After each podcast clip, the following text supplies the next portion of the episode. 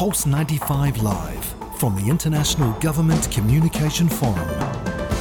I believe that I'm talking to one of the most important people, or one of the exciting people here at the International Government Communication Forum. You might have heard of him. You might have uh, seen his videos and you might have heard of his title, The Nicest Judge. And I'm here with Judge Frank Caprio at the International Government Communication Forum. It's wonderful to have you here in Sharjah. Well, thank you for that wonderful introduction. I'm excited to be here and I'm particularly happy with the reception that I have received. The people of this area have treated me so wonderfully and I'm eternally grateful. Now, the theme of the forum is uh, today's resources, tomorrow's wealth. And like you mentioned yesterday, we all have a heart, and um, the heart is a source of kindness.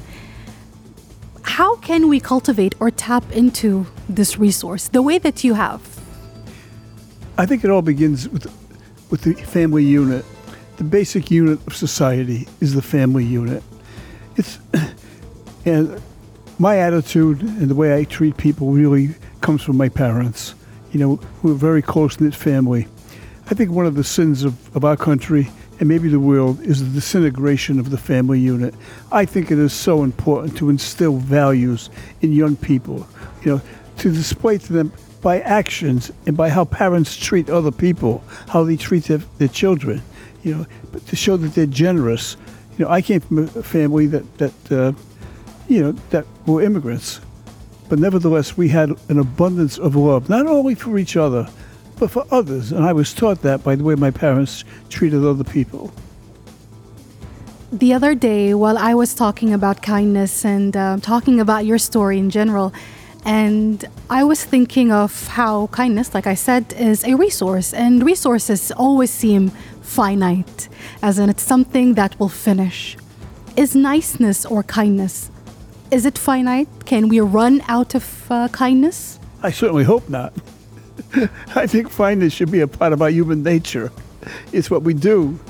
We don't have to. We don't have to practice kindness and understanding and humility. You know, all those wonderful qualities. You know, should be part of our every second of our life. Is how we should view other people. It would be such a wonderful world.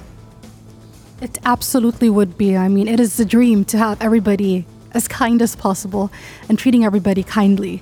And you mentioned that um, the UAE, or at least the, this region, is quite interested in the videos that you post. So, why do you think, or what do you think resonated with the people of the region that caused them to have to boost the popularity of your videos?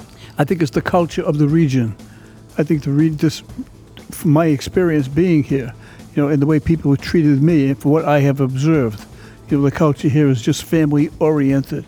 And I've been treated with such kindness and understanding. so it doesn't surprise me at all that, that the uh, number of people in this region that watch our videos, you know, as a matter of fact, the, uh, the biggest viewer, viewpoint, uh, people watching uh, Caught in Providence are from this region in the world. In the world. That makes me feel good. I'm not gonna lie, I was a little bit surprised when uh, you mentioned that statistic yesterday during your talk. And honestly, we're very proud to be one of your uh, biggest viewers um, of the videos that you have on YouTube and other social media platforms. Now, you've told us many stories before, and I'm pretty sure there are many stories that you can uh, recount and retell. But can you tell us your favorite story that happened at your court? In the courtroom?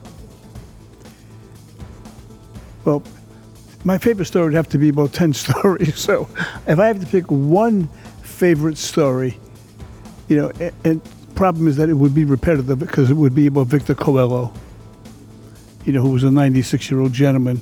Victor came before my courtroom and he was charged with speeding, but he was driving his 63 year old son who had, who had cancer and he was driving him for treatment. And that's my favorite story, probably one of my favorites, if not my favorite, because of how I was able to help Victor, not only that day, but after that. That I actually invited him to my home, and he invited me to his home, and we've maintained a friendship. And so, But there are so many others, so many heartbreaking stories. You know, uh, sometimes I have parents come in, they have three or four children, and they have some horrible personal life situations, and they have no money. And I'm faced with the prospect because their traffic violations, you know, are, uh, are these are not criminal cases, these are traffic violations. And they may have a traffic bill of like four or five hundred dollars. If I enforce the law in that situation, just strictly adhere to the law, then that means that their car gets towed and stays at that tow company for 30 days. Well, it may be 30 or 60. And then if they don't pay that, that the car is then confiscated and sold. But the problem with that is, is that they have a boot fee, which is 200. They have the, the bill for the traffic violations, which is five. That's seven. And then the tow company charges $30 a day for storage, plus a $100 boot of tow fee. So in effect, whatever I do that's going to require that person to pay, I'm taking their car away from them. And they have children. How do they take their children to school? How do they buy groceries? How do they just go about in life? To me, the answer is so simple. It's not a complicated case for me. The only thing that makes me surprised is some people are surprised that I do that. But I believe in the innate goodness of people, and I try to be an example for that. And you truly are, to be honest. And as an example, before we let you go, I want to ask, as somebody who was the one of the many faces of government, as somebody, as you mentioned yesterday, has the power or had a power to make a decision and change somebody's life, now that the youth are going to be taking on these faces of power as well and positions of power, what do you want to tell them and what can you tell them? I should tell them dispense and dispatch your duties with honesty and with understanding. If there's one thing that I can tell them is place yourself in the shoes of the person that you are making a judgment on. Place yourself in those circumstances. Some of those circumstances are heartbreaking. They're, they're heartbreaking. And so have some humility, honesty, have the courage, the courage to do it. Many people say, you know, I'm not sure that I can do that. I'm talking about people in authority, and I say to them, sure you can do it. You have the ability to do that, but do you have the courage?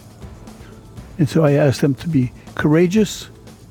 I ask them to be forgiving, and I ask them to be uh, thankful for their position, and that they should uh, epitomize that thanks by having understanding, compassion of other people's plights.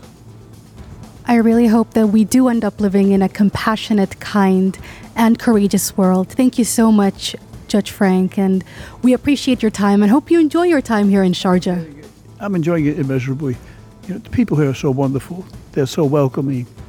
They made my they made my stay a blessing. And thank you, thank you so much.